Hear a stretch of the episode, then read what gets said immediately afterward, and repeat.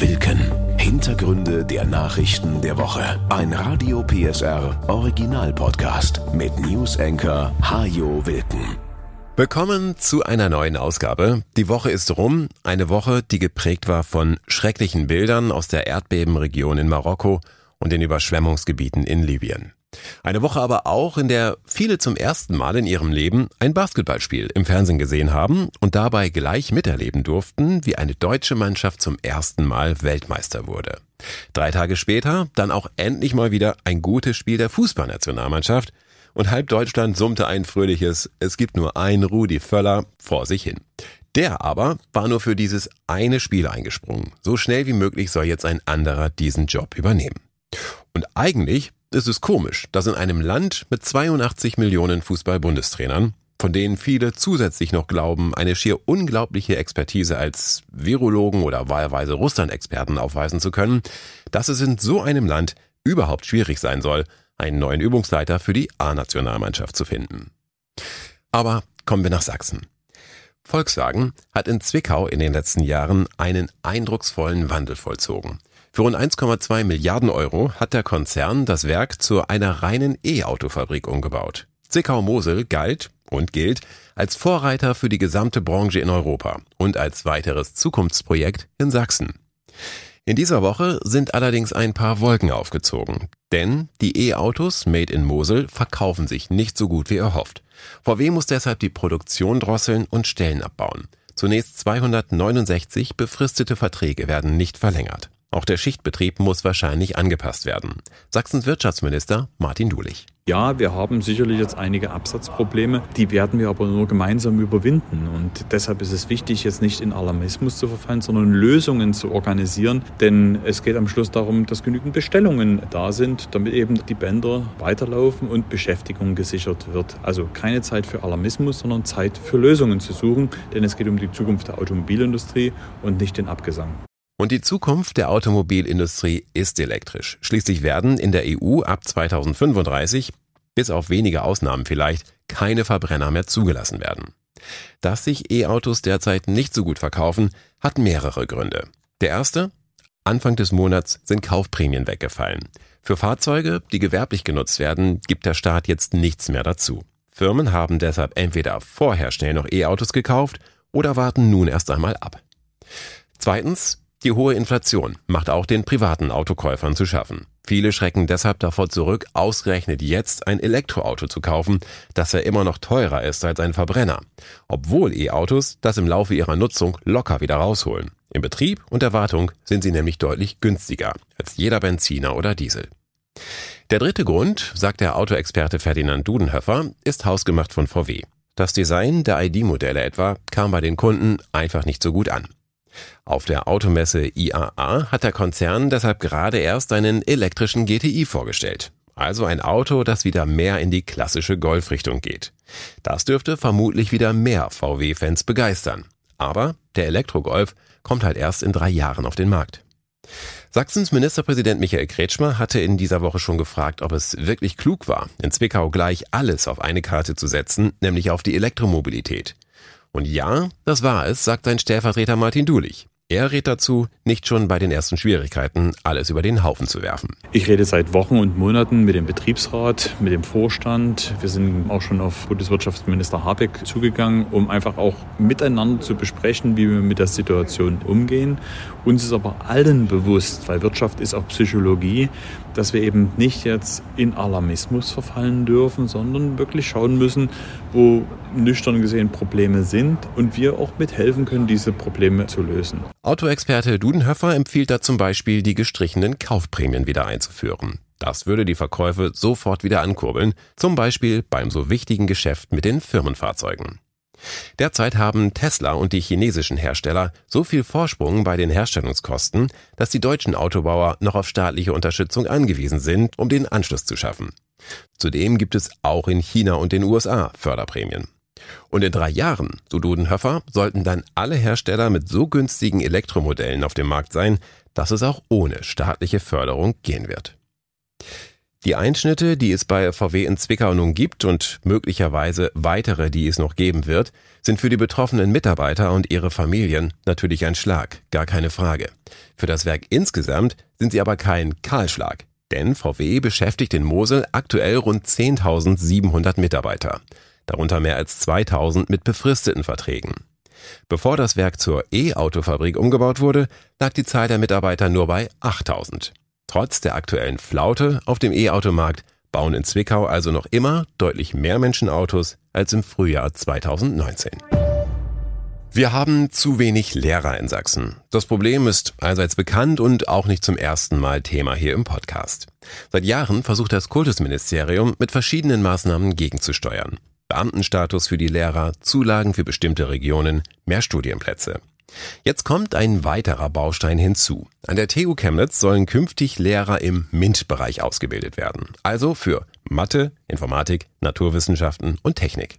Dazu wird ein Bachelorstudiengang MINT, den es in Chemnitz bereits gibt, um eine Lehramtskomponente erweitert, sagt Prorektor Maximilian Eibel. So dass man mit dem Abschluss dieses Studiengangs relativ problemlos als Seiteneinsteiger ins Lehramt reingehen kann, ohne dort noch mal ein zweites Fach nachstudieren zu müssen. Außerdem entwickelt die TU einen Masterstudiengang für Mathe. Der dauert zwei Semester, also ein Jahr, und richtet sich zunächst an alle bereits fertig ausgebildeten Grundschullehrer für Mathe. Die können nach dem Studiengang dann auch an Oberschulen unterrichten, wo sie dringend gebraucht werden. Dass mit diesen beiden Projekten die Lehrerausbildung in Chemnitz gestärkt wird, ist eine gute Nachricht für Südwestsachsen, sagen alle Beteiligten. Denn die Region gehört bislang nicht zu denen in Sachsen, in denen Bewerber Schlange stehen. Die meisten jungen Lehrer wollen lieber in Leipzig oder Dresden arbeiten. Die Erfahrungen zeigen aber auch, wer erst einmal in einer bestimmten Region studiert, der startet dort dann nach dem Studium in der Regel auch beruflich durch. Der Lehrermangel in der Region sollte sich damit also etwas entschärfen. Wissenschaftsminister Sebastian Gemko. Das ist ein Baustein eines großen Maßnahmenpaketes, das wir jetzt auf den Weg bringen, um den Lehrermangel dann zu beenden zukünftig. So ist zum Beispiel angedacht, Lehrer nicht mehr nach Schularten auszubilden, sondern nach dem Alter der Schüler. Die Lehrer könnten dann sowohl an einer Oberschule als auch an einem Gymnasium oder einer Gemeinschaftsschule arbeiten. In Leipzig könnte es dazu einen Modellstudiengang geben. Ein paar Details müssen allerdings noch geklärt werden, ehe die ersten Studenten anfangen können. Für den Sächsischen Lehrerverband geht das alles grundsätzlich in die richtige Richtung. Verbandsvize René Michel fordert aber mehr. Die zentrale Forderung besteht darin, dass man das Studium dezentralisiert und wir müssen einfach versuchen, die jungen Kolleginnen und Kollegen für den ländlichen Raum noch stärker zu begeistern. Das bedeutet, dass man auch das Studium noch mehr in die Fläche bringt, beispielsweise nach Zittau-Görlitz oder eben an die Hochschule in Freiberg. Und der Praxisbezug im Studium muss erhöht werden, so René Michel. Vorbild könnte das duale Studium in Brandenburg sein. Das bedeutet, dass man das Studium ins Bachelor-Master-System zurücknimmt und sich eine Praxisschule sucht, sodass man da auch in längeren Zeitraum den Schulbetrieb mitbekommt, sodass man also ständig den Austausch zwischen Wissenschaftlichkeit und Praxisbezug hat. Ähnliche Forderungen kommen von der Konferenz sächsischer Studierendenschaften. Der Freistaat muss angehende Lehrer besser auf den Alltag in den Schulen vorbereiten, heißt es dort. Und dazu gehören nicht nur mehr Praktikumsplätze und finanzielle Unterstützung, dazu gehört auch, dass Themen wie Inklusion oder politische Bildung im Studium mehr Raum bekommen. Die Ampelkoalition ist besser als ihr Ruf. So könnte man das Ergebnis einer Studie zusammenfassen, an der unter anderem die Bertelsmann Stiftung beteiligt war.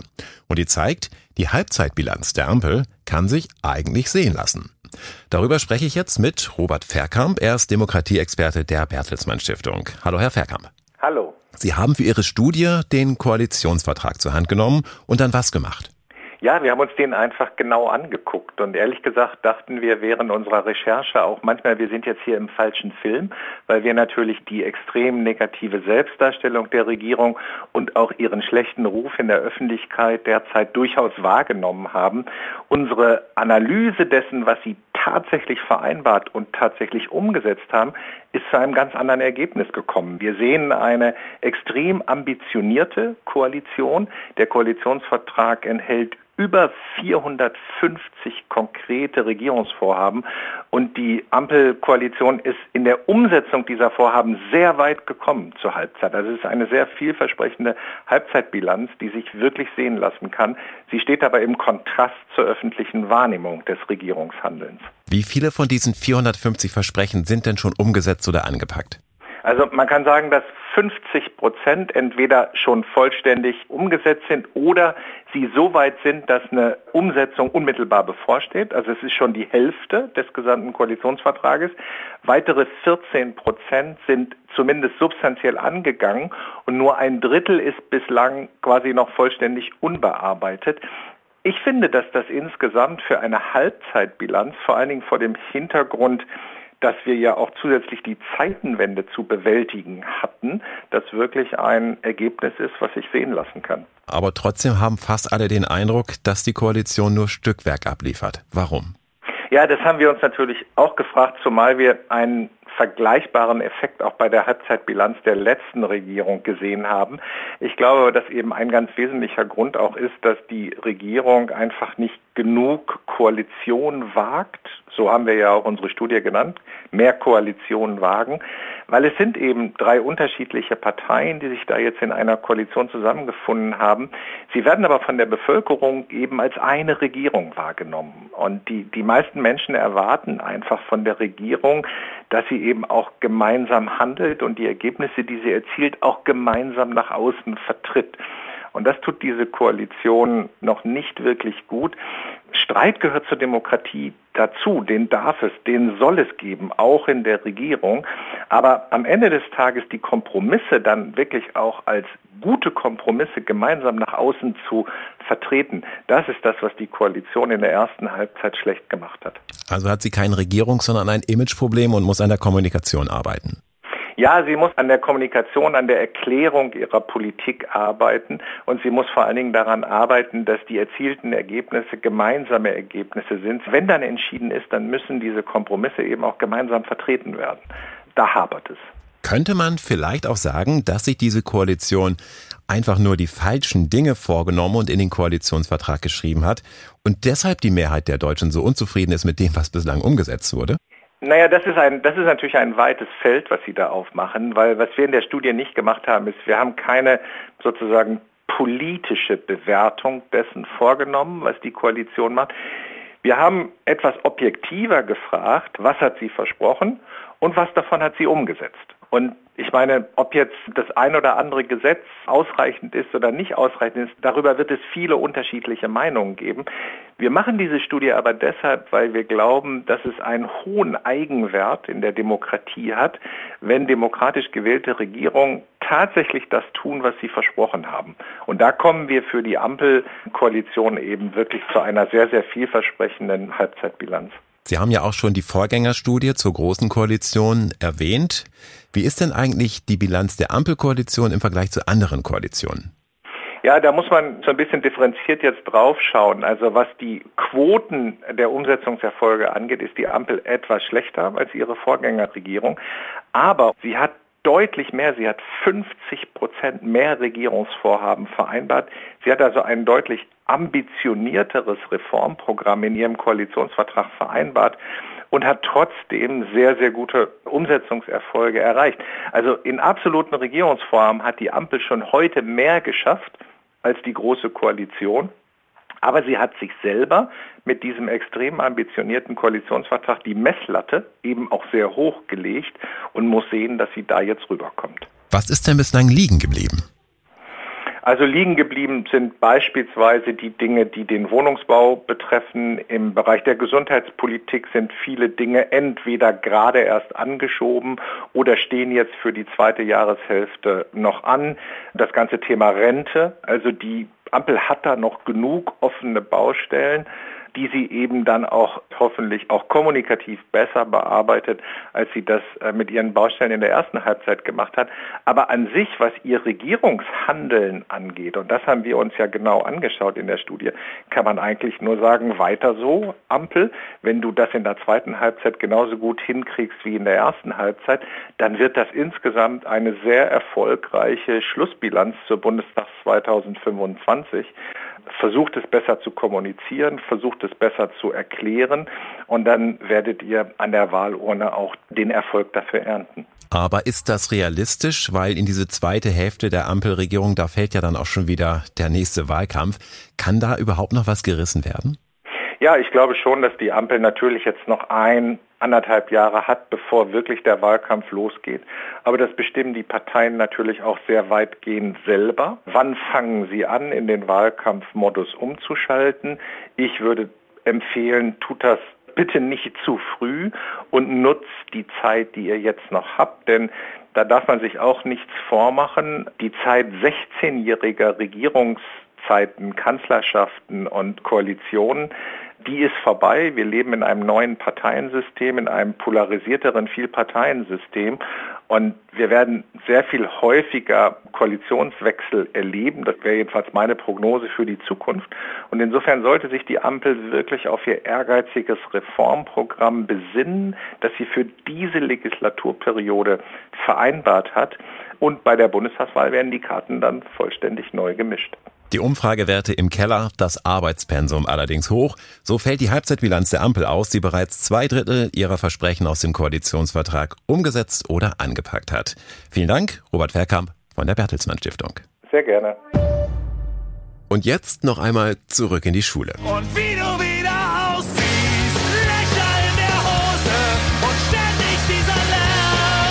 In den letzten Tagen gab es mal wieder intensive Diskussionen über angemessene Kleidung im Klassenzimmer. Angestoßen hatte die der Bundeselternrat, der sich Gedanken gemacht hatte darüber, in welchen Klamotten Kinder und Jugendliche zur Schule gehen sollten und in welchen eher nicht. Dabei herausgekommen sind dann Schlagzeilen wie Elternrat will Jogginghosen verbieten oder Eltern fordern Schuluniformen.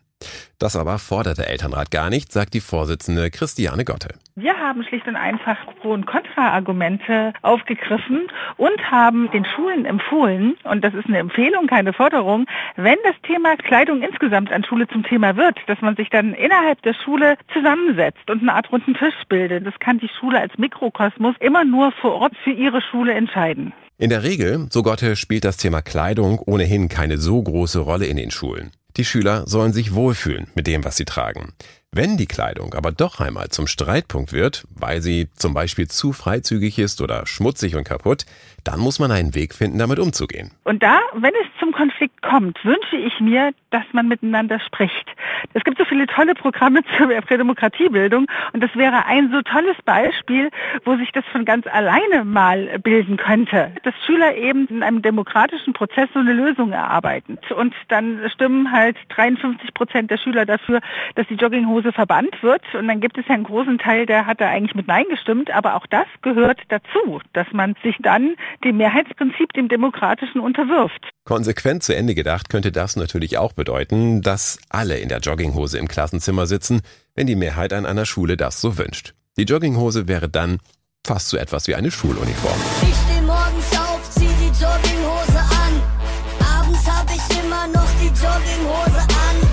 Dass die Jogginghose nichts im Klassenzimmer zu suchen hat, ist die feste Überzeugung der Elternratsvorsitzenden, die selbst drei Söhne hat. Und das nicht nur aus ästhetischen Gründen. Wir wissen ja selber, wie es ist, wenn wir im Schlafanzug zu Corona-Zeiten vom Rechner gesessen haben und gearbeitet haben. Es ist ein Unterschied, ob man gut angezogen im Büro sitzt, im Business-Look oder eben im Schlafanzug vom Rechner. Es gibt eine ganz andere Haltung und so eine Haltung ist für die Prüfung zum Beispiel auch unerlässlich. Einheitliche Schuluniformen dagegen fänden viele Eltern übrigens tatsächlich gut. Das fördert die Identität mit der Schule, sagen sie, den Zusammenhalt untereinander und es verhindert Mobbing, wenn Schüler sich zum Beispiel keine teuren Markenklamotten leisten können. Zumindest dieser soziale Aspekt verpufft aber in der Praxis, sagt Christiane Gotte, mit Blick auf die Erfahrungen in anderen Ländern. Es gibt in Großbritannien Generationen von Schülern, die sich das nur Secondhand leisten konnten und sich immer als Schüler zweiter Klasse gefühlt haben. Also im Sinne der sozialen Gerechtigkeit ist das überhaupt gar kein gutes Beispiel. Eine Uniformierung kann den Vorteil haben, ein Gemeinschaftsgefühl hervorzurufen, aber das steht der Schule ja auch frei. Zum Beispiel gibt es Schulen, die haben ein Schul-T-Shirt in einer speziellen Farbe mit dem Schulemblem. Das kann aber jede Schule nur für sich selbst entscheiden. Gotte sieht vor allem die Eltern in der Pflicht für angemessene angemessene Kleidung ihrer Kinder zu sorgen. Zwar sind morgendliche Diskussionen über das Outfit für den jeweiligen Tag in vielen Familien nervig, doch gerade bei jüngeren Kindern im Grundschulalter ist es eben nicht egal, was sie morgens aus dem Kleiderschrank holen. Vor allen Dingen sind Eltern angehalten, dass die Kleidung zweckmäßig ist. Wir haben vermehrt von Lehrern auch Meldungen, dass Kinder eben nicht witterungsgemäß gekleidet in die Schule kommen und dann eben Anruf getätigt werden müssen, dass eben ein festes Schuhwerk oder eine lange Hose oder eine Jacke angebracht wäre bei den Temperaturen. Wie das Kind das Haus verlässt, das obliegt unserer Verantwortung. Und idealerweise verlässt das Kind natürlich nicht in der Jogginghose oder der unangemessen zerrissenen Jeans das Haus, ganz klar. Das sieht der Lehrerverband ähnlich, lehnt feste Kleiderregeln für Schulen ansonsten aber ab. Kleidung ist nun einmal legerer geworden, sagt Verbandspräsident Stefan Düll. Das ist ein gesamtgesellschaftlicher Trend. Klar ist aber auch, so Düll, die Schule ist kein Strand und kein Club.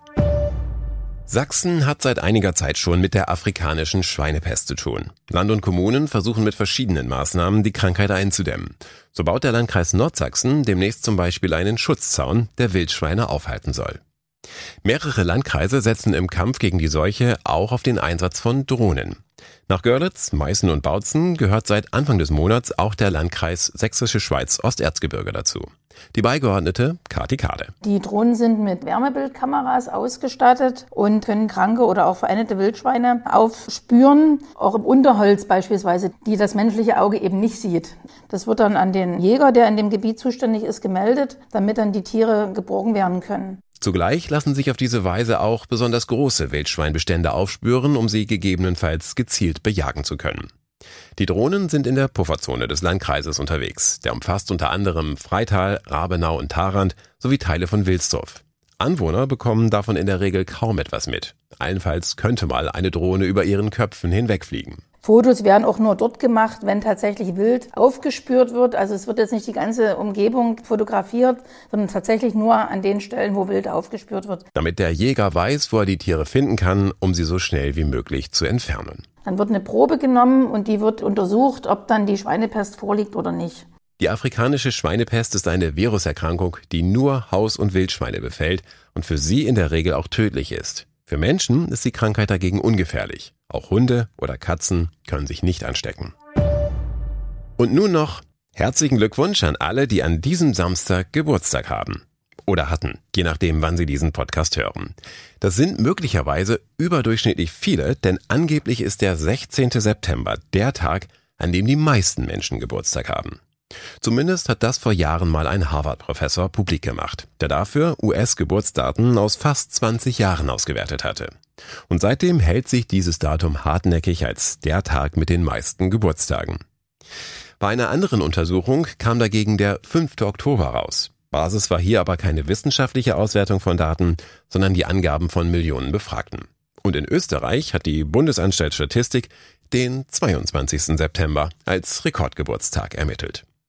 Wir können also festhalten, im Herbst kommen besonders viele Babys zur Welt. Den absoluten Rekordtag auszumachen, ist aber offenbar doch nicht so einfach. Sicher ist dagegen, es gibt einen Tag, an dem die wenigsten Menschen Geburtstag haben. Und das ist wenig überraschend der 29. Februar, den es ja auch nur alle vier Jahre mal gibt. Das war Wilken. Hintergründe der Nachrichten der Woche mit Newsenker Hajo Wilken. Dieser Radio PSR Original Podcast ist eine Produktion von Regiocast, deutsches Radiounternehmen.